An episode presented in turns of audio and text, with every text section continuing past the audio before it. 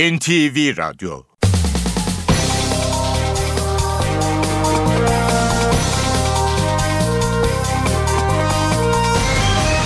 İşe Giderken NTV Radyo'dan mutlu sabahlar, iyi haftalar. Ben Aynur Altunkaş. Bugün 30 Eylül Pazartesi. İşe giderken de Türkiye ve dünya gündemine yakından bakacağız. Önce gündemin başlıkları.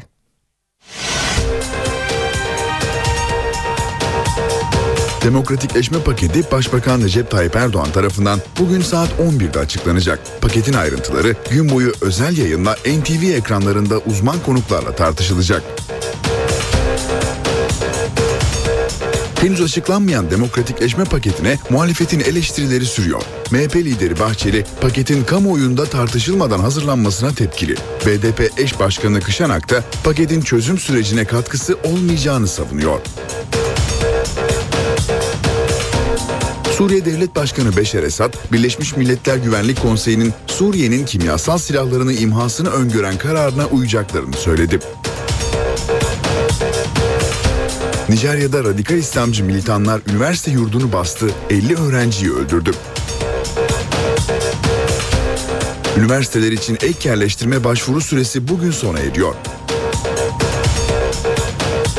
73 yaşında hayatını kaybeden yazar Turgut Özakman bugün son yolculuğuna uğurlanacak. İstanbul'da 3 büyük kulübün taraftar gruplarına yönelik operasyonda gözaltına alınan zanlıların bugün adliyeye sevk edilmesi bekleniyor. Dün akşam İstanbul'a gelen Galatasaray'ın yeni teknik direktör adayı Roberto Mancini, Başkan Aysal'la görüştü. Taraflar anlaşmaya yakın.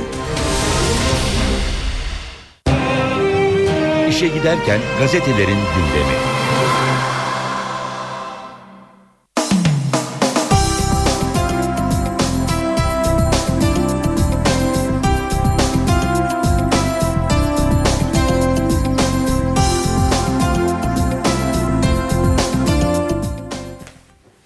Gündemdeki gelişmelerin gazetelere nasıl yansıdığına şimdi bakacağız. Hürriyet gazetesiyle başlayalım. Hürriyet gazetesinde Salı fobisi diyor manşet. Meclisin 1 Ekim'deki dönem açılışı öncesi e, Meclis Başkanı Cemil Çiçek salı günkü grup toplantılarına dışarıdan izleyici alınmaması için partilere çağrıda bulundu. Hürriyet gazetesine konuşmuş Cemil Çiçek, salı günleri 4 parti 10 binin üzerinde adamla mecliste oluyor. Arka arkaya hararetli suçlamalar yapılıyor. Gruplarda şarj olan seçmen dışarı çıkınca suçlanan partinin seçmeniyle karşılaşıyor. Sloganlar, küfürleşmeler oluyor. Siyasetin enstrümanı dildir, iç tüzük siyasetin dilini temiz bir dille müzakere diye yazmış. Sağ solu yumruklayıp kırıp döktüğümüzde bu bizim oyumuzu artırıyorsa anlarım. Böyle bir sonuç çıkmadığına göre bu yanlıştan dönmeliyiz. Devam edelim basın özetlerine işe giderken de prangalardan kurtaracağız. Başbakan Erdoğan demokratikleşme paketiyle birlikte reformlara yenilerini ekleyeceklerini belirterek Türkiye'yi ağırlıklarından, prangalarından, zincirlerinden kurtaracağız dedi. 34 ay hapse 56 bin liralık pardon başlığını görüyoruz Hürriyet gazetesinde. Oktay Konaksever 7 yıl önce İzmir'de Tolga Özserbest'i öldürdüğü iddiasıyla yargılandı. Konaksever 34 ay tutuklu kaldıktan sonra beraat etti. Ömrünün yaklaşık 3 yılı heba olan Konaksever 600 bin liralık maddi manevi tazminat davası açtı. Mahkeme 34 aya karşılık 56 bin lirayı uygun gördü demiş Hürriyet gazetesi haberinde. Devam edelim basın özetlerine işe giderken de milliyete bakacağız. Uzun menzilli endişesi diyor Milliyet manşette. Türkiye'nin uzun menzilli savunma füzesi sistemi için Çinli şirkete yönelmesinden rahatsız olan Amerika ciddi endişelerimizi ilettik dedi diyor Milliyet gazetesi haberinde. Bir diğer başlık Bugün açıklanacak demokratikleşme paketine yönelik Başbakan Erdoğan'ın dün yaptığı açıklamalar paket sınıf atlatacak. Başlığıyla yer almış haber, Başbakan uzun süredir beklenen yeni demokrasi paketini bugün 11'de açıklayacak. Dün Denizli'de konuşan Erdoğan, paketteki reformlar hayata geçince göreceksiniz Türkiye güç kazanacak, ekonomi ve demokrasi sınıf atlayacak dedi. Başbakan et fiyatlarını eleştiren Kılıçdaroğlu için kurbandan anlamaz dedi. Demokratikleşme paketini bugün açıklayacak Başbakan saat 11'de NTV'de de özel yayınlar olacağını hatırlatalım. Devam ediyoruz milliyetten aktarmaya. Kurtiz'e 10 bin kişilik uğurlama. Tuncel Kurtiz'in cenazesi adına yakışır şekildeydi. Kaz Dağları eteklerindeki Çamlıbel köyünde 10 bin kişi tören için toplandı. Araç kuyrukları oluştu. Mezarı vasiyetine uygun biçimde yol kenarında ve denize nazırdı. Uğurlayanlar arasında ailesi ve sevenlerinin yanı sıra Halit Ergenç, Kenan İmirzalıoğlu, Kıvanç Tatlıtuğ gibi ünlüler de vardı. Sabah gazetesiyle devam edelim. Ankara'da bugün tarih yazılacak diyor sabah manşette. Başbakan Erdoğan tüm Türkiye'nin nefesini tutarak beklediği demokratikleşme paketini açacak ve yeni bir dönem başlayacak diyor sabah haberinde. İmaj zedelendi, onarmak gerek. Cumhurbaşkanı Gül, Amerika televizyonlarının olumsuz yayını imajımızı zedeledi. Olumsuz tavır ciddi ama düzeltilemez değil dedi. Cumhurbaşkanı Gül Amerika dönüşünde uçakta gazetecilerin Türkiye'nin imajıyla ilgili sorusuna görünen köy kılavuz istemez yanıtını verip şöyle dedi. Amerika televizyonları Mısır'daki olayları bile bu kadar göstermedi. Türkiye içine kapalı bir ülke değil. Buraları bilen kesimden kişilerin gelmesi faydalı. Yine sabahtan bir başlık Kanarya'dan seriye devam. Fenerbahçe Süper Lig'de üst üste 5. galibiyetini Gençler Birliği deplasmanında aldı. Ankara'da Hollandalı yıldızı Dirk Kuyt'ın tek golüyle galibiyete uzanan Kanarya 15 puana yükselerek maç fazlasıyla liderlik koltuğuna oturdu. Cumhuriyetle devam edelim. Paketten demokrasi çıkacak mı diye soruyor Cumhuriyet manşetinde bugün. Başbakan Erdoğan, BDP ve PKK ile uzun süre tartışma sürdürdüğü demokratikleşme paketini bugün açıklıyor. Erdoğan, AKP'lilerin biz kimse istediği için değil kendi programımıza göre hazırladık dediği demokratikleşme paketini saat 11'de açıklayacak. Muhalif basının davet edilmediği basın toplantısıyla açıklanacak pakette toplumun her kesimini ilgilendiren başlıkların yer alması alması bekleniyor demiş Cumhuriyet manşette. Bir diğer haber seçmen sır oldu başlığını taşıyor. Yüksek Seçim Kurulu milletvekillerine bile seçmen ya da oy pusulası sayısı vermiyor. Yüksek Seçim Kurulu seçmen sayısı seçimlerde basılan oy pusulasıyla kullanılan oy pusulası sayısı gibi bilgileri CHP milletvekili Gürkut Acar'a vermeyi reddetti. Kurul kurulun görev alanına giren konular hakkında hükümetten bilgi istenmesinin kurulun yargısal niteliğiyle bağdaşmadığını savundu. Devam ediyoruz. Basın özetlerinde sırayı Zaman gazetesi alıyor. Dünya sağlıkta şiddete çare arıyor diyor Zaman manşetinde. Dünyanın gelişmiş ülkeleri de Türkiye gibi sağlık çalışanlarına uygulanan şiddete çözüm arıyor. Amerika'da son bir yılda şiddet vakaları %34 artarken bazı hastanelerde güvenliği özel eğitimli köpekler sağlıyor. İngiltere yıllardan beri sağlıkta şiddete sıfır tolerans kampanyası yürütüyor. Türkiye'de de geçen yıl beyaz kod birimi kuruldu diyor Zaman Gazetesi haberinde. Yeni Şafak bugün açıklanacak demokratikleşme paketini manşetine almış. E, başlık ustalık paketi. Hükümet 11 yılda yapılan reformları bugün açıklayacağı demokratikleşme paketiyle taçlandıracak diyor Yeni Şafak haberinde. Reform paketi eğitimden ekonomiye, siyasetten özel hayata Türkiye'de yeni bir dönem başlatacak. Yeni reform neler getiriyor başlığı altında bazı maddeler sıralanmış. Jandarma rütbe, sicil ve kadro olarak Genelkurmay'dan ayrılıp İçişleri Bakanlığı'na bağlanacak. Özel okullarda başta Kürtçe olmak üzere ana dilde eğitimin önü açılacak. Kamuoyunda başörtüsü engeli kaldırılacak diye sıralamış e, bu maddeleri Yeni Şafak gazetesi. Habertürk'le devam ediyoruz. Habertürk'te manşet çözüme destek %62. Habertürk konsensus anketinin sonucuna yer veriliyor haberde. Öcalanlı çözüme destek %43 çıktı. Türkiye gündemi araştırması Eylül anketinde 81 ilde 1500 kişiye PKK terörünü bitirme sürecini destekliyor musunuz diye soruldu. %62,3 evet yanıtı verdi. Desteklemeyenler %29. Ankete katılanların %39'u AK Parti'nin PKK ile mücadelesi başarılı dedi diyor Habertürk haberin devamında. Devam edelim basın özetlerine işe giderken de Star gazetesine bakalım. Star'da yine kanlı pazar başlığı manşette dünya dün de bombalı saldırılarla sarsıldı.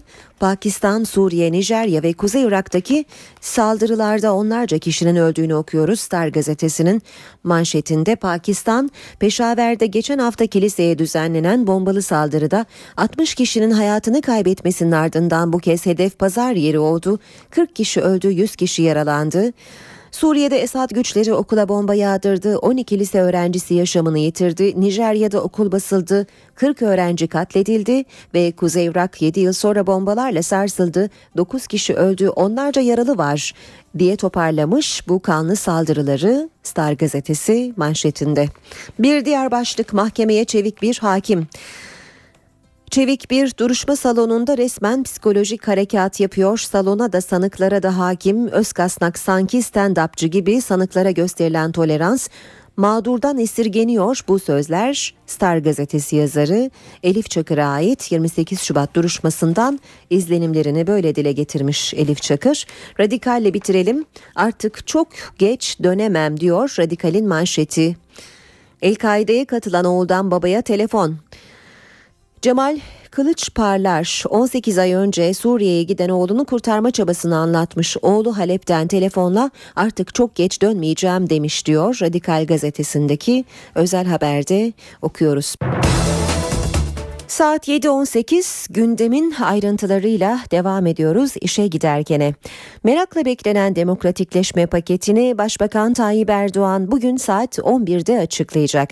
Başbakan dün Denizli'de yapılacak düzenlemelerle Türkiye'nin zincirlerinden kurtulacağını, sınıf atlayacağını söyledi.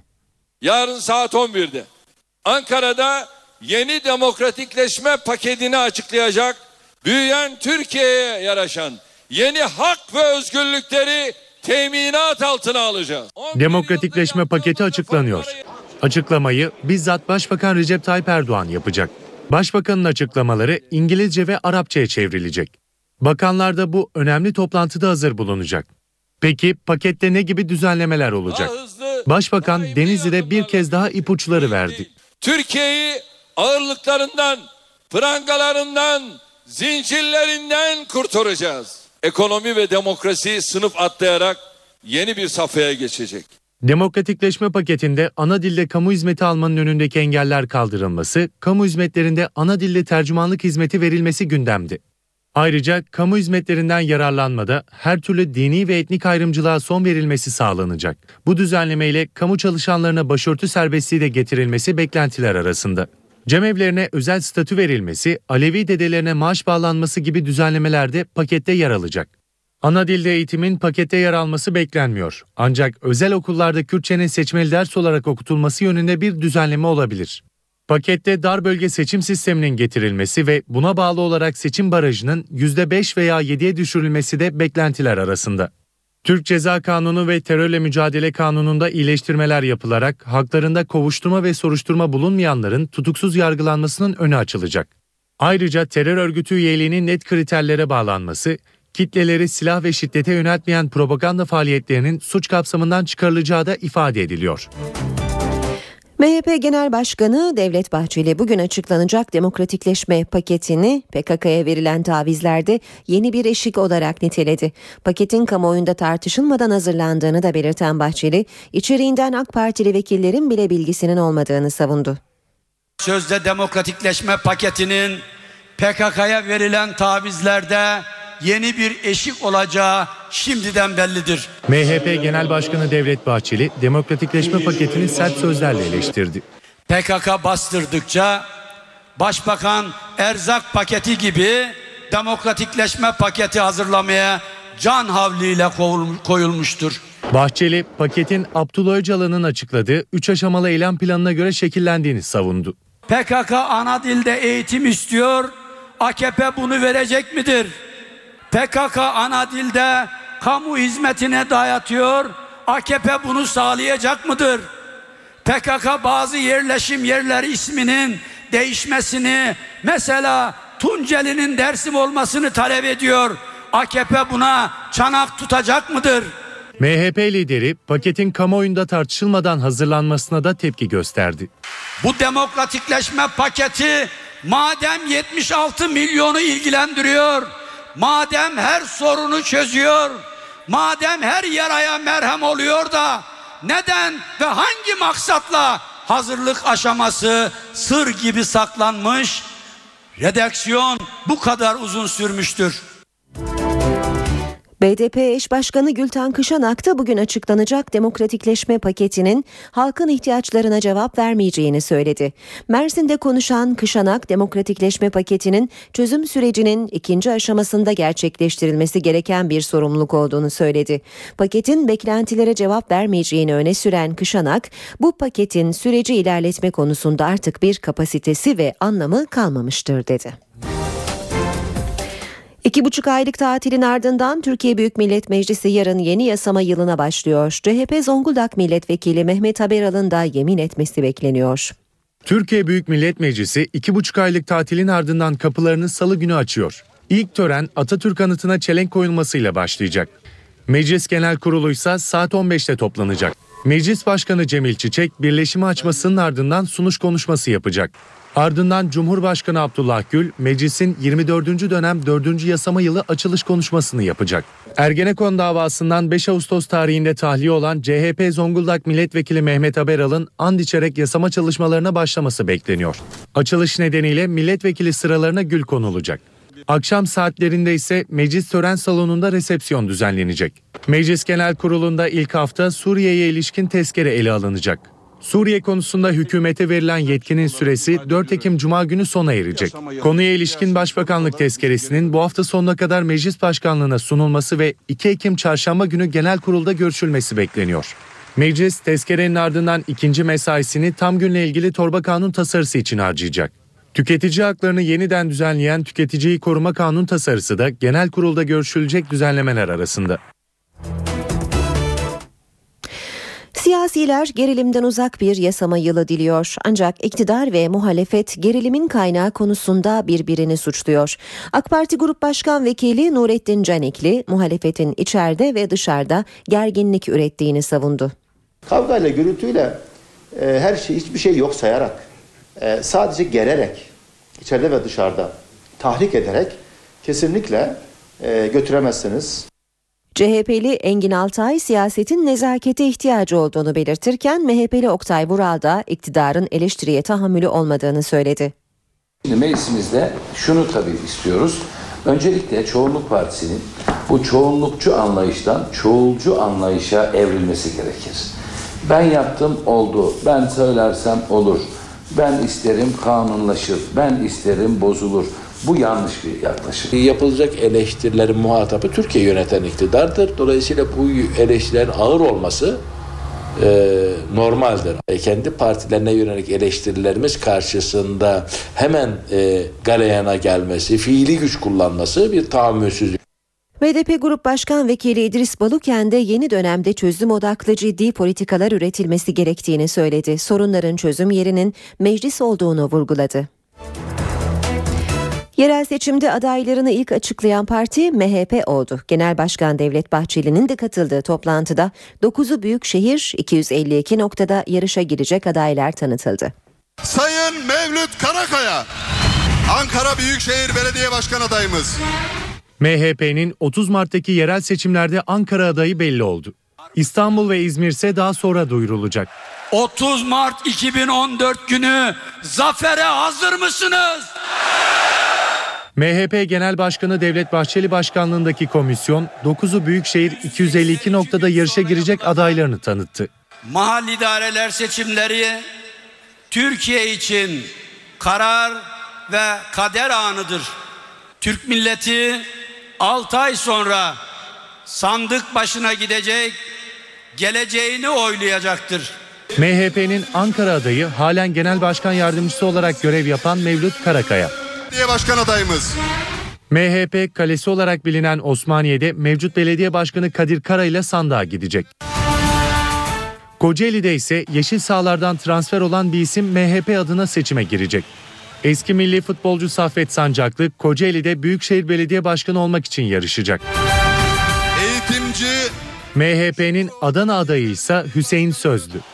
Sözlü halen Adana'nın Ceylan ilçesi belediye başkanlığı görevini yürütüyor. MHP Antalya'da eski Emniyet Genel Müdürü ve Vali Kemal Çelik'le seçime girecek. Aydın adayı ise Aydın Milletvekili ve Meclis İdare Amiri Ali Uzunırmak. Balıkesir'de mevcut belediye başkanı İsmail Ok yeniden aday gösterildi. Yine büyük şehirlerde Burhanettin Kocamaz Mersin, Cemal Engin Yurtordu ve Cengiz Ergün Manisa'da ipi önde göğüslemeye çalışacak. MHP adaylar için bir de el kitabı hazırlattı. 152 sayfalık davranış kuralları kitapçığında adaylara ilginç tavsiyeler var. Pahalı arabayla hava atmayın, beyaz gömlek giyin, herkesle tokalaşın, günde 2 saat hayal kurun. Öneriler MHP'nin yerel seçim aday olacak partililer için hazırlattığı el kitapçığından. Milliyetçi Hareket Partisi yerel seçim adayları için davranış kuralları kitapçığı hazırlattı. Kitapçıkta ilginç öneriler var. En dikkat çekici olanı ise adayın seçim çalışmaları için kullanması gereken araba ile ilgili. 152 sayfalık kitapçıkta adaylara kötü arabayla gezerek fakirlik edebiyatı yapmaktan kaçınmaları öneriliyor. Diğer yandan pahalı arabada kullanılmaması tavsiye ediliyor. Kitapçıkta uzun konvoyların seçmenleri rahatsız edebileceği ve gereksiz güç gösteriminden öteye gitmeyeceği de belirtiliyor. MHP adaylara ayrıca kapalı alanlarda sigara içmemelerini, her gün hayal kurmalarını, gerekliyse vitamin ve antidepresan desteği almalarını tavsiye ediyor. MHP yönetimi adaylardan koyu renk takım elbise içine koyu renk gömlek giymek yerine masumiyetin rengi olan beyazı tercih etmelerini de istiyor.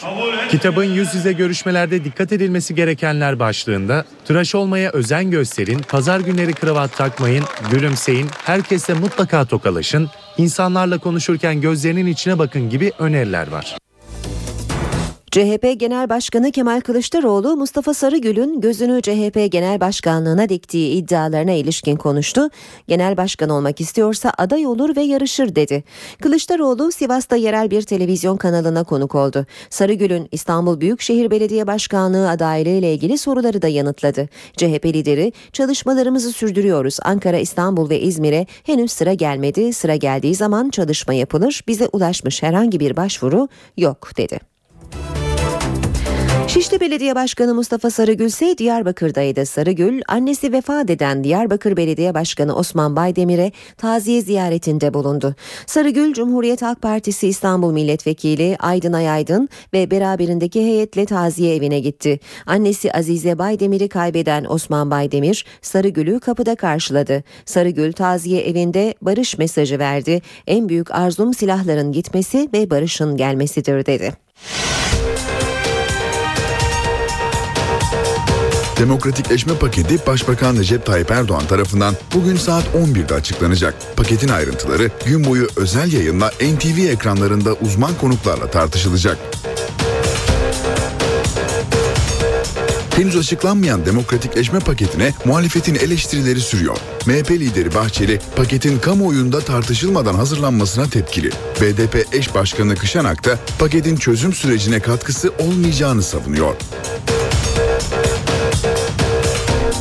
Suriye Devlet Başkanı Beşer Esad, Birleşmiş Milletler Güvenlik Konseyi'nin Suriye'nin kimyasal silahlarını imhasını öngören kararına uyacaklarını söyledi.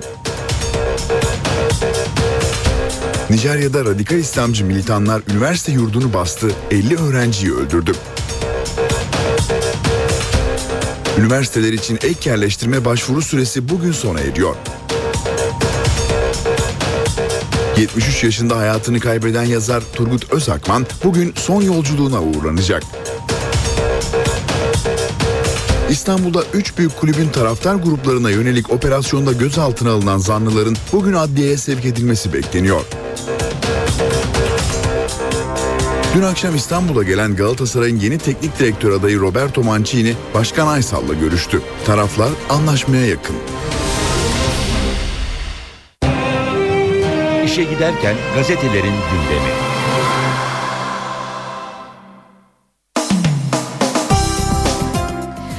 Gazetelerden önce manşetler aktaralım. Ardından da spor sayfalarını okuyacağız. Hürriyet gazetesi salı fobisi demiş manşette. Meclis Başkanı Cemil Çiçek'in hürriyete açıklamaları var. E, meclisin yeni dönem açılışı öncesi yaptığı e, açıklamada Salı günkü grup toplantılarına dışarıdan izleyici alınmaması için partilere çağrıda bulunuyor Cemil Çiçek. Milliyet gazetesi manşette uzun menzilli endişe diyor. Türkiye'nin uzun menzilli savunma füzesi sistemi için Çinli şirkete yönelmesinden rahatsız olan Amerika ciddi endişelerimizi ilettik dedi. Bugün Başbakan Erdoğan tarafından açıklanacak e, demokratikleşme paketi pek çok gazetede manşetlerde Sabah gazetesi Ankara'da bugün tarih yazılacak diyor. Başbakan Erdoğan tüm Türkiye'nin nefesini tutarak beklediği demokratikleşme paketini açacak ve yeni bir dönem başlayacak. Yeni Şafak gazetesinde de haberi e, manşette görüyoruz. Başlık ustalık paketi. Yeni reform neler e, getiriyor başlığıyla da e, bazı maddeler sıralanmış. Jandarma rütbe, sicil ve kadro olarak Genelkurmay'dan ayrılıp İçişleri Bakanlığı'na bağlanacak. Özel okullarda başta Kürtçe olmak üzere ana dilde eğitimin önü açılacak. Kamuda başörtüsü engeli kaldırılacak diye sıralanıyor bu maddeler. Habertürk'te çözüme destek %62 başlığı manşette. Habertürk konsensus anketi sonucunu açıklıyor. Habertürk gazetesi Öcalan'lı çözüme desteğin %43 çıktığı ifade ediliyor. Star gazetesi yine kanlı pazar demiş. Pakistan, Suriye, Nijerya ve Kuzey Irak'taki saldırılarla ilgili e, haberi Star'da manşette saldırılarda onlarca kişinin hayatını kaybettiği ifade ediliyor. Cumhuriyette seçmen sır oldu başlığı manşette Yüksek Seçim Kurulu milletvekillerine bile seçmen ya da oy pusulası sayısı vermiyor denmiş haberde. Yüksek Seçim Kurulu seçmen sayısı seçimlerde basılan oy pusulası ile ilgili kullanılan oy pusulası uyarısı gibi bilgileri CHP milletvekili Gürkut Acar'a vermeyi reddetti. Kurul, kurulun görev alanına giren konular hakkında hükümetten bilgi istenmesinin kurulun yargısal niteliğiyle bağdaşmadığını savundu diyor gazete.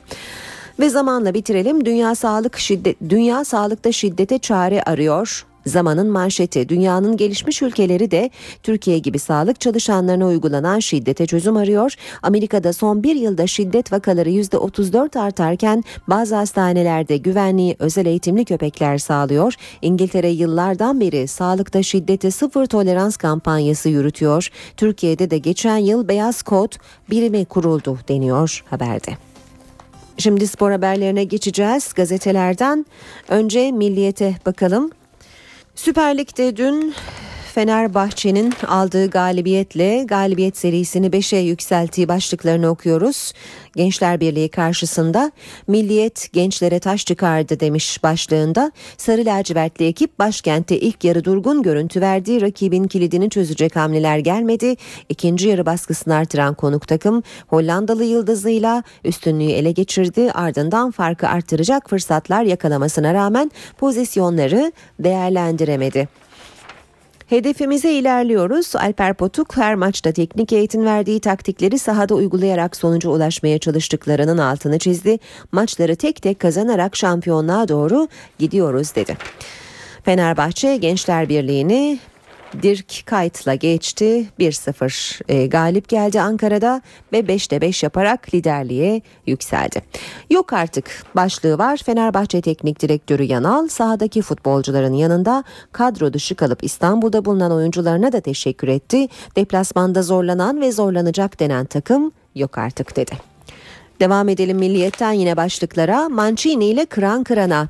Galatasaray Fatih Terim'in yerine teknik direktör koltuğuna oturmak oturtmak istediği İtalyan çalıştırıcıyı dün İstanbul'a getirdi. Başkan Ünal Aysal'la pazarlık masasına oturan Mancini yıllık ücretini 4,5 milyon euroya indirirken 2 artı 1 senelik anlaşmayı da kabul etti. Ancak tazminat konusu ve yardımcılara ödenecek ücrette pürüzler ortaya çıktı. Taraflar bugün ikinci kez bir araya gelecek. Snyder yetişiyor. Çaykur Rize maçında sakatlanan Hollandalı yıldızın MR'ı çekildi. Durumu ciddi olmayan Snyder Juventus maçında forma giyebilecek. Bilic pişman oldu. Teknik e, tahkim kurulu karşısına çıkan ancak savunması sonuçsuz kalarak 3 maçlık cezası onanan Beşiktaş teknik direktörü madem bana inanmıyorlar neden gittim? Onlara verebileceğim en büyük delil benim dedi. Yine milliyetten bir başlık Şehzade Mustafa.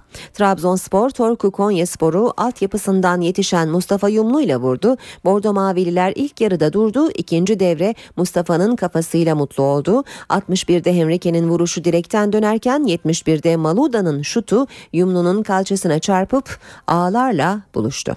Süper Lig'de bugün Kayseri Erciyes Kayseri e, maçı oynanacak. E, bu maçın saat 20'de başlayacağını hatırlatalım. E, bugün ayrıca Beşiktaş'ın da maçı olduğunu e, belirtelim. Devam ediyoruz e, spor haberleri aktarmaya Hürriyet gazetesinden okuyacağız.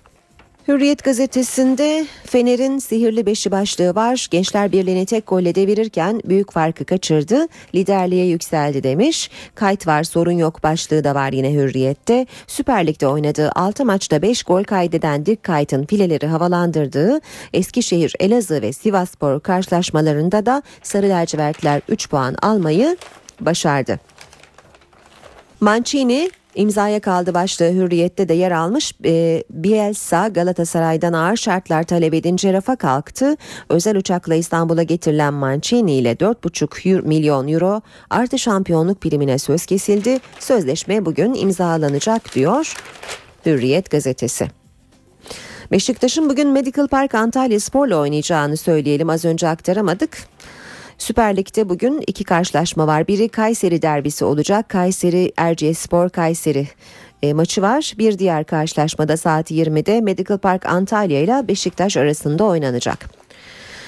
Spor haberleri aktarmaya Habertürk'le devam edelim. Habertürk'ün spor ekinin manşeti 5 pekiyi. Fenerbahçe koptu gidiyor. Gençler Birliği engelini bu sezonki 5. golünü atan kayıtla geçen Ersun Yanal'ın ekibi 5'te 5 yaptı demiş Habertürk gazetesi de. Komutan başlığı yine Habertürk gazetesinden Bilic Antalya'da bestelerle karşılandı. Beşiktaşlı taraftarlar tahkim kurulunun 3 maçlık cezasını onadığı Slaven Bilic'e büyük ilgi gösterdi. Taraftarlar Hırvat hocayı komutan ilan etti diyor Habertürk gazetesi haberinde. Devam ediyoruz yine Habertürk gazetesinin e, spor ekinden aktarmaya. Mustafa İşi. Trabzonspor Torku Konya'yı 2-0 mağlup etti. Süper Lig'de üst üste 3. galibiyetini aldı. 56 ve 72'de geriden kopup gelen Mustafa Yumlu attığı 2 golle maça damgasını vurdu deniyor haberin devamında. Bir diğer başlık sambacı Yiğido. Roberto Carlos'un öğrencileri Sivas'ı 4-2 devirdi. Toplam 6 golün atıldığı heyecan dolu karşılaşmada hakem Deniz Çoban 3 penaltı verdi. 2 kez kırmızı gösterdi. Yiğido'da 2 gol atan Atıf ise kurtarıcı rolünü üstlendi.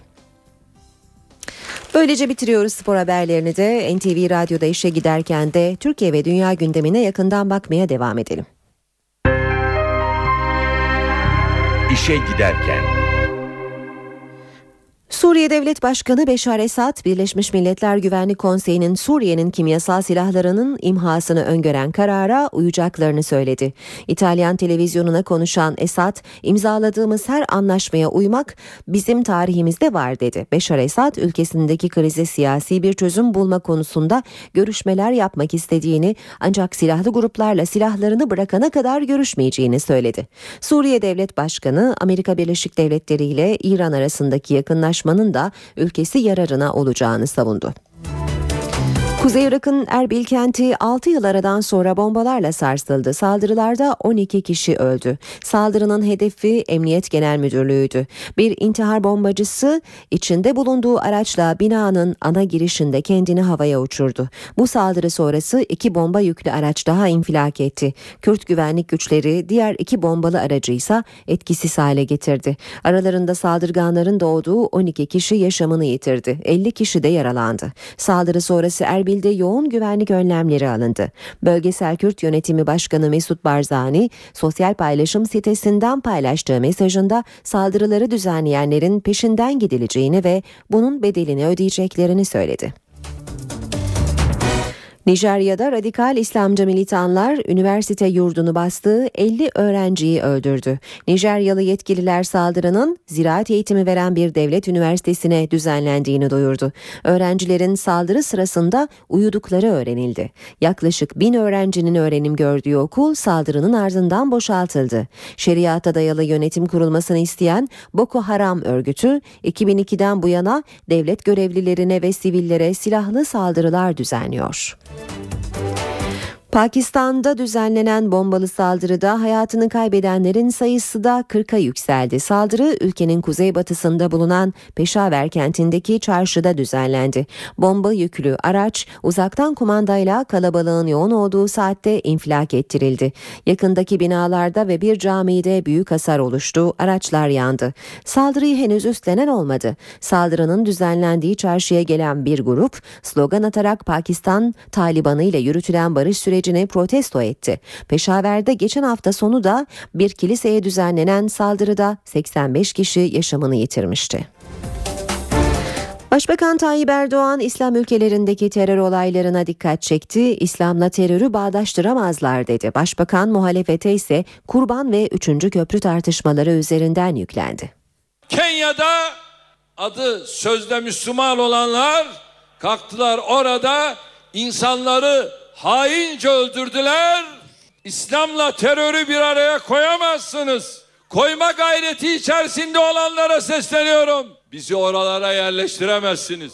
Başbakan Erdoğan Türkiye'nin şiddete uğrayan herkesin yanında olduğunun altını çizdi. Mısır'da Esma'yı şehit ediyorlar oradayız.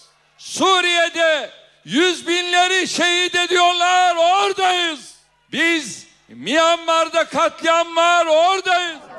Denizli'de konuşan başbakanın gündeminde iç siyaset de vardı. Ha, takıldıkları yer neresi?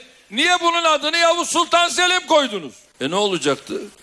Oturduk, konuştuk, istişaremizi yaptık. Biz ecdadımızla büyüdük, ecdadımızla övünüyoruz.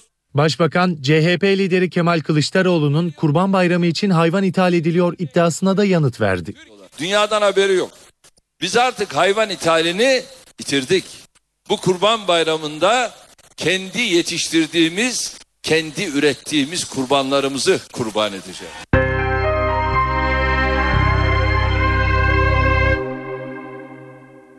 CHP Genel Başkan Yardımcısı Gürsel Tekin, modacı Barbaros Şansal'ın Gezi Parkı olayları sırasında eylemcilere palayla saldıran Sabri Çelebi'nin arkasında CHP'nin olduğu iddialarına yanıt verdi.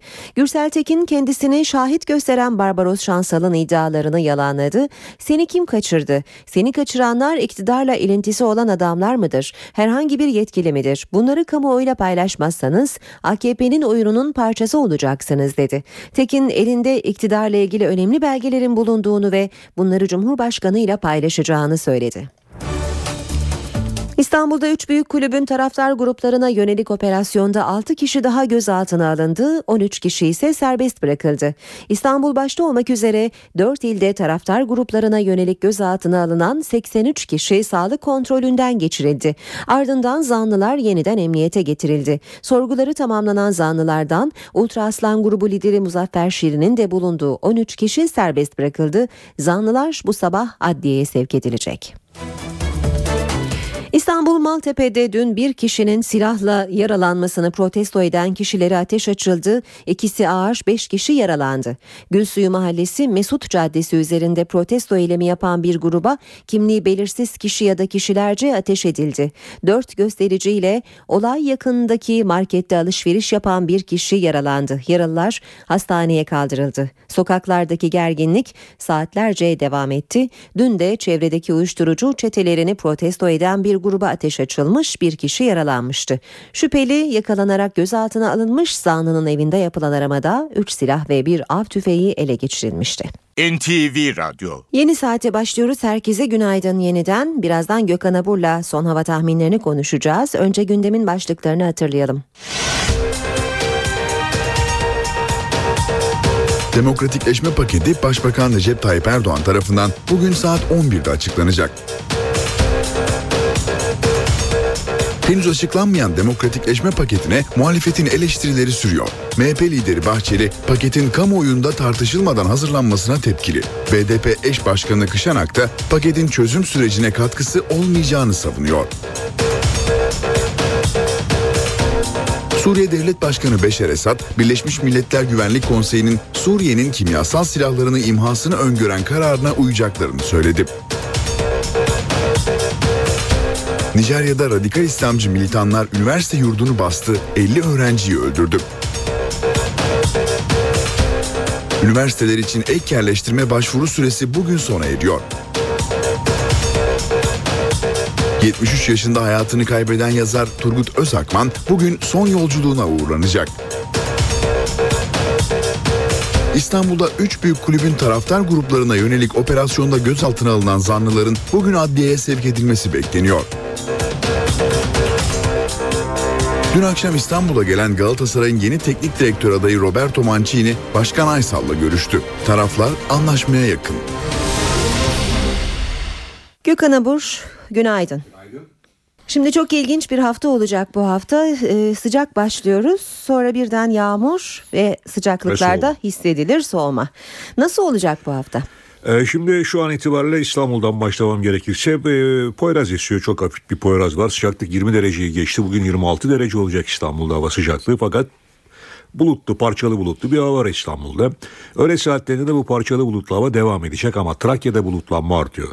En geç gece yarısı Trakya'da yağışın başlamasını bekliyoruz ki bu yağış ilerleyen saatlerde gece yarısından itibaren Trakya'nın tamamını Marmara bölgesine ve Kuzey Ege'yi etkisi altına alarak iç kesimlere doğru ilerleyecek ki yarın hemen hemen Ege'nin tümü Marmara, Batı Karadeniz bölgesi ve iç kesimler bu kuvvetli yağışların etkisi altına girecek. Bugün Poyraz var demiştim. İlerleyen saatlerde öğleden sonra rüzgar önce Lodos'a dönecek ve Lodos yarın da sabah da sıcaklıkların İstanbul başta olmak üzere Marmara bölgesinde yüksek değerlerde olmasını sağlayacak. Ama yağışın başlaması ve giderek yağışın kuvvetlenmesi rüzgarın Lodos'tan karayele dönmesiyle başlayacak.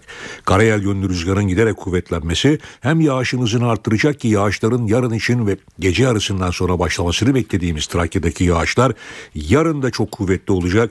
Ege'de İstanbul'un Avrupa yakasında kuvvetli sağanak yağmur geçişleri görülecek yarın için ve bu yağışlar aralıklarla da olsa Marmara bölgesinde İstanbul'da kuzeyde etkisini sürdürmeye hafta sonuna kadar devam edecek. Ege'de kuvvetli yağışlar var. Yağışlar çarşambadan sonra Güney Ege ve Akdeniz'deki etkisini kaybedecek fakat çarşambadan sonra bu kez iç kesimlerde haftanın ikinci yarısı ise Ege'de, Akdeniz'de ve doğuda sıcaklıklar hissedilir derecede azalmaya devam edecek. Evet bu hafta bizleri çok soğuk, yağışlı ve sanki biraz da kışın e, hazırlık e, hazırlanması Prova gibi mi? provası gibi olacak bir hafta bekliyor diyebilirim. Hakikaten sıcaklıklar 8-10 derece birden azalacak. Bu ani değişimlere karşı tedbirli olmakta fayda var. Dikkatli olun diyorum. Teşekkür ediyoruz Gökhan Abur. Bir haber aktaralım. Ee, Bu sabahın sıcak gelişmelerinden biri İstanbul polisi sabah saatlerinde Gül Suyu'ndaki çok sayıda adrese eş zamanlı operasyon düzenledi. İstanbul Cumhuriyet Savcılığı'nın talimatıyla düzenlenen operasyona özel harekat ve çevik kuvvet polisleri katıldı. Hava destekli operasyonda gözaltına alınanlar olduğu belirtiliyor. İşe giderken gazetelerin gündemi.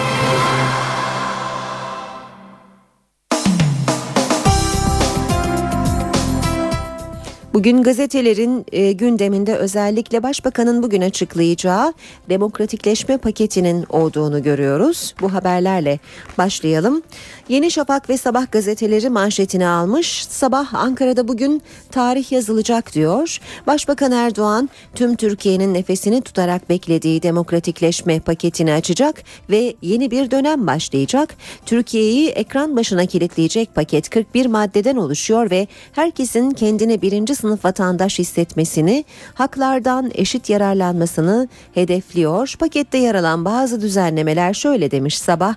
Seçim sisteminde değişiklik, kamuda başörtüsü, ibadethanelere kolaylık, Kürtçe alfabeye serbestlik, ana dilde kamu hizmeti, Türk Ceza Kanunu ve terörle mücadele kanununda düzenleme, güvenlik güçlerine denetim.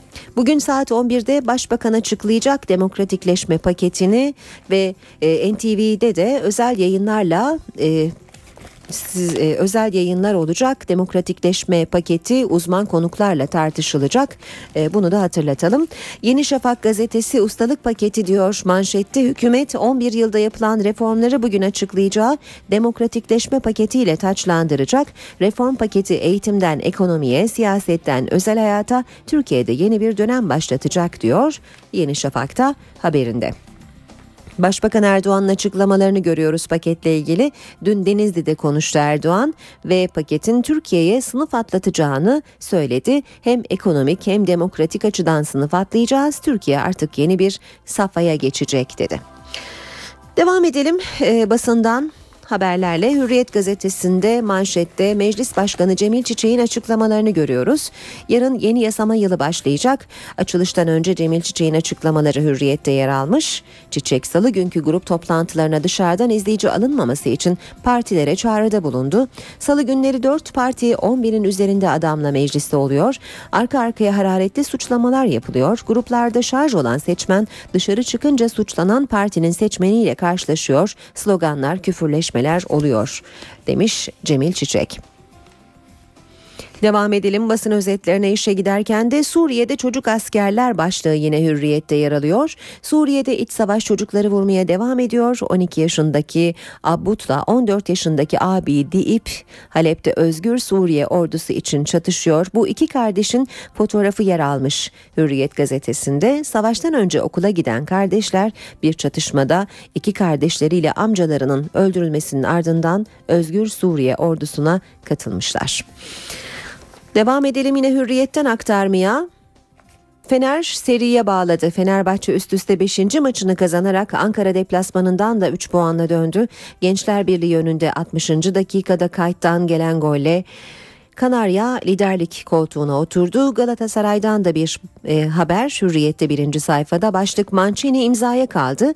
Galatasaray'ın teknik direktör arayışında seçeneklerin başında yer alan Roberto Mancini dün özel uçakla geldiği İstanbul'da sarı kırmızılı yöneticilerle anlaştığı İtalyan teknik adamın yıllık 4,5 milyon euroya bugün imza atması bekleniyor.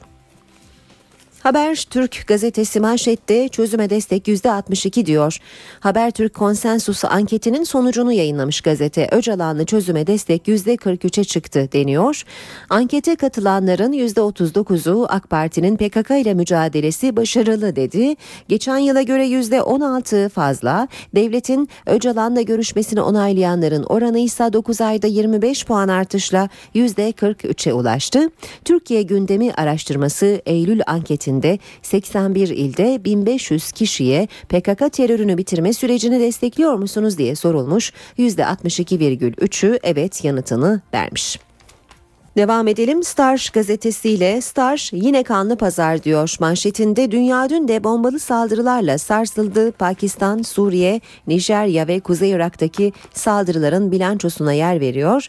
Star gazetesi manşette sür manşette ise özgürlükler için tarihi gün başlığını görüyoruz. Türkiye demokrasinin zincirlerini kıracak ve kıracak yeni pakete kilitlendi denmiş bugün başbakanın açıklayacağı demokratikleşme paketiyle ilgili olarak.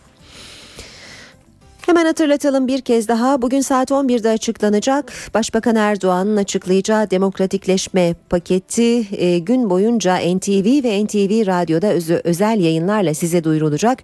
Saat 11'de bir basın toplantısı düzenleyecek Başbakan Erdoğan. O e, andan itibaren de özel yayında sizlerle olacağız hem NTV'de hem de NTV Radyo'da. Cumhuriyet gazetesine bakalım şimdi de seçmen sır oldu diyor. Cumhuriyet manşette Yüksek Seçim Kurulu milletvekillerine bile seçmen ya da oy pusulası sayısı vermiyor. Yüksek Seçim Kurulu seçmen sayısı seçimlerde basılan oy pusulasıyla kullanılan oy pusulası sayısı gibi bilgileri CHP milletvekili Gürkut Acar'a vermeyi reddetti. Yüksek Seçim Kurulu kurulun görev alanına giren konular hakkında hükümetten bilgi istenmesinin kurulun yargısal niteliğiyle bağdaşmadığını savunduğu açıklamada bu nedenle sorulan hususlara cevap verilmesine ilişkin istem uygun bulunmamış ve istemin reddine karar verilmesi gerekmiştir denildi. Zaman gazetesi manşette dünya sağlıkta şiddete çare arıyor diyor. Dünyanın gelişmiş ülkeleri de Türkiye gibi sağlık çalışanlarına uygulanan şiddete çözüm arıyor. Amerika'da son bir yılda şiddet vakaları %34 artarken bazı hastanelerde güvenliği özel eğitimli köpekler sağlıyor. İngiltere yıllardan beri sağlıkta şiddete sıfır tolerans kampanyası yürütüyor. Türkiye'de de geçen yıl beyaz kod birimi kuruldu deniyor haberin ayrıntılarında. Ve Radikal gazetesiyle bitireceğiz basın özetlerini. Radikal'de artık çok geç dönemem başlığı manşette. El-Kaide'ye katılan oğuldan babaya telefon. Cemal Kılıçpınarlar e, Kılıçparlar 18 ay önce Suriye'ye giden oğlunu kurtarma çabasını anlatmış. Oğlu Halep'ten telefonla artık çok geç dönmeyeceğim demiş. İdris Emen'in özel haberini okuyoruz Radikal Gazetesi'nde bugün ve öylece bitiriyoruz basın özetlerini. Birazdan başkent gündemine bakacağız. Kısa bir aramız var şimdi. NTV Radyo'da işe giderken de birlikteyiz saat 8.19. Başkent gündemine geçeceğiz. Karşımızda NTV muhabiri Özgür Akbaş var. Özgür günaydın. Günaydın Aynur. Sadece başkentin değil Türkiye'nin gündemi bugün açıklanacak demokratikleşme paketine kilitlendi diyebiliriz. Paketiniz açıklanmadı ipuçları var. Hem Başbakan Erdoğan konuştu hem de gazetelerden de ve bizim ayrıntılı haberlerimizden de e, okuyup dinliyoruz pakette neler olabileceği hakkında fikrimiz var ama bugün açıklayacak Başbakan. Açıklanmadan da muhalefetin eleştirileri var. E, neler söyleyeceksin Özgür? Evet muhalefet paket açıklanmadan eleştirilerde bulunuyor ama bugün aslında e, gözler Başbakan Erdoğan'ın üzerinde olacak. Paketin ortaya çıkmasının ardından e, paketle ilgili artılar eksiler tabii ki tüm e, değerlendirmeler yapılacak. Merakla beklenen paket e, bizzat Başbakan Erdoğan tarafından saat 11'de kamuoyuna açıklanacak. Başbakan Erdoğan'ın açıklaması aynı anda İngilizce ve Arapça ya da çevrilecek. Yani Türkiye sınırları dışında da paketle ilgilenenler bilgi alacaklar. Peki pakette ne gibi düzenlemeler olacak? Muhalefetin eleştirileri var dedik. E, o muhalefetin eleştirilerinin getirdiği noktalar aslında e, bazı başlıklar halinde gün yüzüne çıktı. Örneğin ana dilde kamu hizmeti almanın önündeki engellerin kaldırılması, kamu hizmetlerinde ana dilde tercümanlık hizmeti verilmesi gündemde. Ayrıca kamu hizmetlerinden yararlanmada her türlü dini ve etnik ayrımcılığa son verilmesi de sağlanması öngörülüyor pakette. Bu düzenlemeyle kamu çalışanlarına başörtüsü serbestisinin de getirilmesi beklentiler arasında. Cemevlerine özel statü verilmesi, Alevi dedelerine maaş bağlanması gibi düzenlemeler de pakette yer alması bekleniyor. Ana dilde eğitim özellikle BDP bu konuda olmazsa olmazı olarak e, hep gündeme getirdiği bir konu bu. Ana dilde eğitimin pakette yer alması beklenmiyor ama bu konuyla ilgili bir formül geliştirildi. O formülde özel okullarda Kürtçenin seçmeli ders olarak okutulması gündemde. Pakette dar bölge seçim sistemine geçilmesi ve buna bağlı olarak seçim barajının %5 ya da 7'ye düşürülmesi de e, gündemin e, gündemde denilebilir paketin içinde yer alacağını söyleyebiliriz. Türk Ceza Kanunu ve terörle mücadele kanunu iyileştirmelerin de yapılması bekleniyor pakette ve haklarına kavuşturma ve soruşturma bulunmayanların tutuksuz yargılanmasının da önünün açılması bekleniyor. Ayrıca terör örgütü üyeliğinin net kritere bağlanması, kitleleri silah ve şiddete yöneltmeyen propaganda faaliyetlerinin suç kapsamından çıkarılacağı da konuşuluyor. Bu önemli bir düzenleme özellikle tutuklu gazeteciler için oldukça önemli bir gelişme sayılabilir eğer paketten böyle bir düzenleme çıkarsa. Başlıklar böyle ama pakette daha birçok sürprizin olduğu belirtiliyor. O sürprizleri de başbakanın açıklamasından sonra göreceğiz. Tabii MHP ve BDP'nin özellikle pakete yönelik tepkisi var. MHP lideri Devlet Bahçeli PKK'ya taviz olarak nitelendiriyor paketi. BDP kanadı ise paketin beklentileri karşılamayacağı görüşünde. Bu anlamda şu notu da verelim. BDP'liler eş başkan Selahattin Demirtaş, Grup Başkan Vekili Pervin Buldan ve İstanbul Milletvekili Sırrı Süreyya Önder Kandil'deler. KCK yöneticileriyle bugün e, Başbakan Erdoğan'ın e, bu paketi açıklamasını takip edecekler ve ardından da kendi yol haritalarında ortaya koyacaklar. Evet paketle ilgili gelişmeler böyle bir başka gündem maddesine geçelim Ankara'da. Başkent bugün çılgın bir türkü, usta bir yazarı da son yolculuğuna uğrayacak. 83 yaşında yaşamını yitiren ünlü yazar Turgut Özakman Kocatepe Camii'nde öğle namazına mütakip kılınacak. Cenaze namazının ardından Karşıyaka mezarlığında toprağa verilecek. Şu Çılgın Türkler kitabının ardından Türkiye'de geniş kitlelere hitap etmiş Turgut Özakman. Ama bir süredir kalp rahatsızlığı nedeniyle tedavi görüyordu. Cumartesi günü de yaşama gözlerini yumdu. Evet başkent Ankara'da öne çıkan gündem başlıkları böyleydi aynı. Özgür teşekkür ediyoruz kolay gelsin. İşe giderken İstanbul'a geçelim. İstanbul polisi sabah saatlerinde Kartal ve Maltepe Gül Suyu'nda çok sayıda adrese eş zamanlı operasyon düzenledi. İstanbul Cumhuriyet Savcılığı'nın talimatıyla düzenlenen operasyona özel harekat ve çevik kuvvet polisleri katıldı. Hava destekli operasyonda gözaltına alınanlar olduğu belirtiliyor. Dün Maltepe Gül Suyu'nda protesto gösterisi düzenleyen bir gruba ateş açılmış, ikisi ağır olmak üzere 5 kişi yaralanmıştı. Operasyonun bu olayla bağlantılı olabileceği belirtiliyor. Son 10 günde Doğu Anadolu bölgesinde meydana gelen depremler daha şiddetli bir depremin habercisi olabilir mi? AFAD Deprem Dairesi Başkanı Murat Nurlu NTV'ye konuştu. Bölgede ortalama 7,3 şiddetinde bir deprem ihtimali olduğunu söyledi. Doğu Anadolu bölgesini biz e, hedef bölge olarak ilan ettik. Bizim yapmış olduğumuz senaryo çalışmalarına göre 7.2, 7.3 büyüklüğünde bir deprem bu fay zonu üzerinde meydana gelebilir. Bingöl Karlıova'dan başlayıp Hatay'a kadar uzanan Doğu Anadolu fay hattı üzerinde şiddetli bir deprem olasılığı yüksek. Tahmin Afat Deprem Dairesi Başkanlığı'na ait. Son 10 günde Muş ve Erzurum'da üst üste gelen depremler Başbakanlık Afet ve Acil Durum Yönetimi Başkanlığı'nı harekete geçirdi. AFAD bölgedeki hazırlıklarını yoğunlaştırdı. Bir afet anında bireyin nasıl davranacağını, hangi görevlerde ne şekilde davranış göstereceğiyle ilgili eğitimler başlamış durumda. İllerimizin özellikle arama kurtarma açısından mevcut kapasiteleri arttırılmaktadır. Ülkemizde 17 noktada lojistik merkezlerin kurulması çalışmaları da başlatılmıştır. AFAD Deprem Dairesi Başkanı kentsel dönüşüm kapsamında da bölgede ilave tedbirler alınabileceğini söyledi. Maalesef Doğu Anadolu bölgemiz özellikle kırsal alanlarda yapı stoğumuz e, pek kaliteli değil. 4,5-5 büyüklüğündeki bir depremde bile buradaki yapılarımızda hasar görebiliyoruz. Bu bölgenin çok çok riskli olduğunu bir an önce kentsel dönüşüm kapsamına alınması gerektiğini de ilgili e, kurumlarımızda uyaracağız. AFAD son 15 yılın deprem verileriyle yenilenen deprem haritasını da 2014 yılında açıklayacak. Bulunduğu veya satın alacağı yapının zemin özellikleri, depremle ilgili özelliklerini vatandaşımız bundan sonra bilecek. Kaçak ve ruhsatsız bina yapanlara ağır cezalar geliyor. İmar kanununda yapılacak düzenleme ile para cezaları peşin tahsil edilecek, kentsel dönüşüme kaynak yaratılacak. Çevre ve Şehircilik Bakanlığı ruhsatsız ve kaçak yapılara ağır cezalar uygulamaya hazırlanıyor. Kaçak yapılar ya yıkılacak ya da yapının bölümleri veya mekanın ruhsat eklerine uygun kullanımı sağlanacak. Ruhsatsız veya ruhsata aykırı inşa edilen yapıların sahibine mevzuata aykırılığın tespitinden itibaren 30 gün süre verilecek. Bu sürede yapı sahibi ya ruhsat alacak ya da yapı ve bölümleri ruhsata uygun hale getirecek. Kaçak veya ruhsata aykırı yapıları yıktırmayanlara emlak vergisine esas bina değeriyle belirlenen raiç değer ortalamasının %5'i ile 10'u arasında cezai işlem uygulanacak. Ceza peşin olarak tahsil edilecek.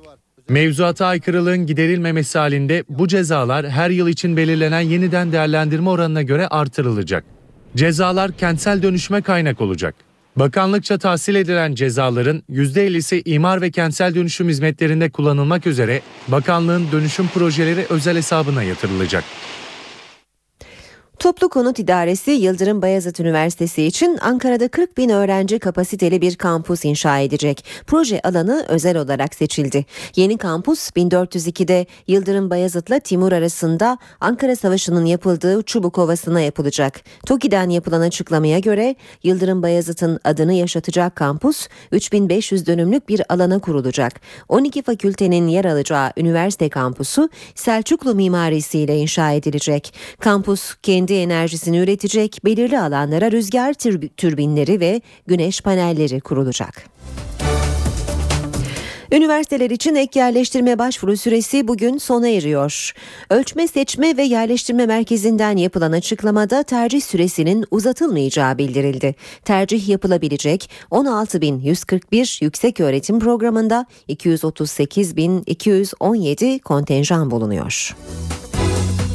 Çalışma ve Sosyal Güvenlik Bakanı Faruk Çelik, emeklilere banka promosyonu için bankacılarla yaptıkları ilk toplantıdan uzlaşma çıkmadığını söyledi. Taraflar gelecek ay bir, görüşme daha yapacak.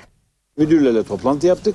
Orada e, bahsedildiği gibi bu üç gün paranın orada kalmasında e, bankada kalmasından dolayı çok büyük karların olmadığını açıkça söylediler. E, bankanın ortaya koyduğu bilanço, karlar ve olabilecekler arasında hiçbir e, uyum söz konusu e, değil. Burada hakikaten emeklinin hakkı neyse bunu görelim ve onu da verelim noktasında yeni bir toplantıya promosyon meselesi kaldı ama çok değil. Bu ay içerisinde, Ekim ayı içerisinde tekrar görüşüp e, neticeyi almış olacağız. İstanbul Küçükçekmece'de kalp sağlığına dikkat çekmek için düzenlenen yürüyüşe Sağlık Bakanı Mehmet Müezzinoğlu da katıldı. Müezzinoğlu birileri gibi sokak hareketleri için değil, sağlık hareketi için sokağa çıkacağız dedi. İstanbul Küçükçekmece'deki yürüyüşün hedefi kalp sağlığına dikkat çekmek. Hareket sağlıktır, yüreğine sağlık yürüyüşüne Sağlık Bakanı Mehmet Müezzinoğlu da katıldı, eşiyle el ele yürüdü. Bakan Müezzinoğlu konuşmasında Gezi Parkı eylemlerine gönderme yaptı. Birileri gibi sokak hareketleri için değil, sağlık hareketi için sokağa çıkacağız. Sağlıklı toplum için sokağa çıkacağız.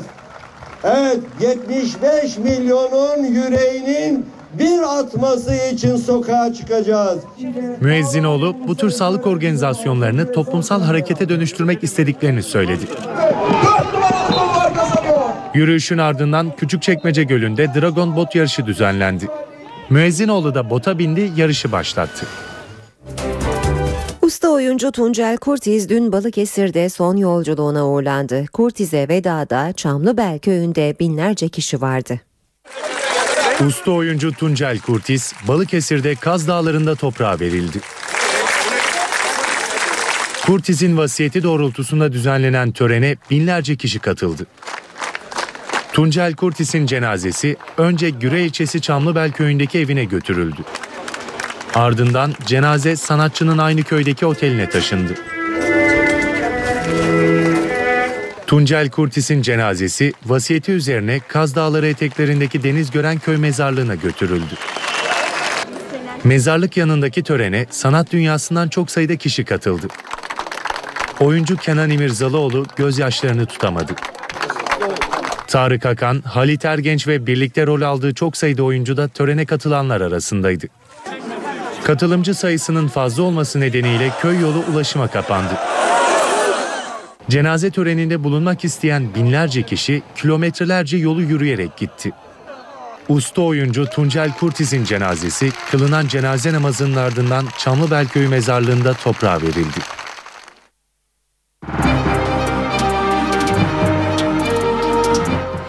Şimdi de piyasalara bakalım. BIST 100 endeksi geçen haftayı %1,12 oranında değer kaybederek 74.070 74.772 puandan kapattı.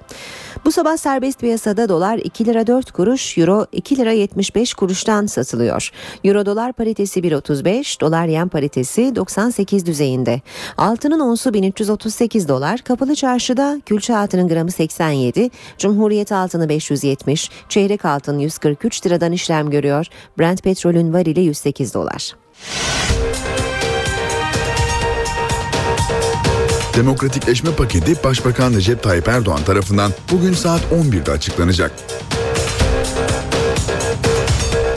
Henüz açıklanmayan demokratikleşme paketine muhalefetin eleştirileri sürüyor. MHP lideri Bahçeli paketin kamuoyunda tartışılmadan hazırlanmasına tepkili. BDP eş başkanı Kışanak da paketin çözüm sürecine katkısı olmayacağını savunuyor. Suriye Devlet Başkanı Beşer Esad, Birleşmiş Milletler Güvenlik Konseyi'nin Suriye'nin kimyasal silahlarını imhasını öngören kararına uyacaklarını söyledi. Nijerya'da radikal İslamcı militanlar üniversite yurdunu bastı, 50 öğrenciyi öldürdü. Üniversiteler için ek yerleştirme başvuru süresi bugün sona eriyor. 73 yaşında hayatını kaybeden yazar Turgut Özakman bugün son yolculuğuna uğurlanacak. İstanbul'da 3 büyük kulübün taraftar gruplarına yönelik operasyonda gözaltına alınan zanlıların bugün adliyeye sevk edilmesi bekleniyor. Dün akşam İstanbul'a gelen Galatasaray'ın yeni teknik direktör adayı Roberto Mancini, Başkan Aysal'la görüştü. Taraflar anlaşmaya yakın. Veda edeceğiz işe giderkene birazdan spordan başlıklar aktaralım. Galatasaray'ın yeni teknik direktör adayı Roberto Mancini dün akşam İstanbul'a geldi ve Başkan Ünal Aysal'la görüştü. Tarafların bugün tekrar bir araya geleceği ve büyük ihtimalle de e, resmi sözleşmeye imza atılacağı haber veriliyor. Fenerbahçe son 4 haftadır sürdürdüğü galibiyet serisini 5'e çıkardı. Dün Ankara'dan 1-0'lık galibiyet ve 3 puanla dönerek maç fazlasıyla lider oldu. Trabzonspor'da üst üste 3. galibiyetini aldı. Torku Konyaspor'u 2-0'la geçen Bordo Maviller puanını 12'ye yükseltti. Ve Galatasaray derbisinin yaralarını sarmaya çalışan Beşiktaş 6. haftada bugün Medical Park Antalya Spor'la mücadele edecek. İşe giderkenden bugünlükte bu kadar. Yeniden buluşmak üzere. Hoşçakalın. NTV Radyo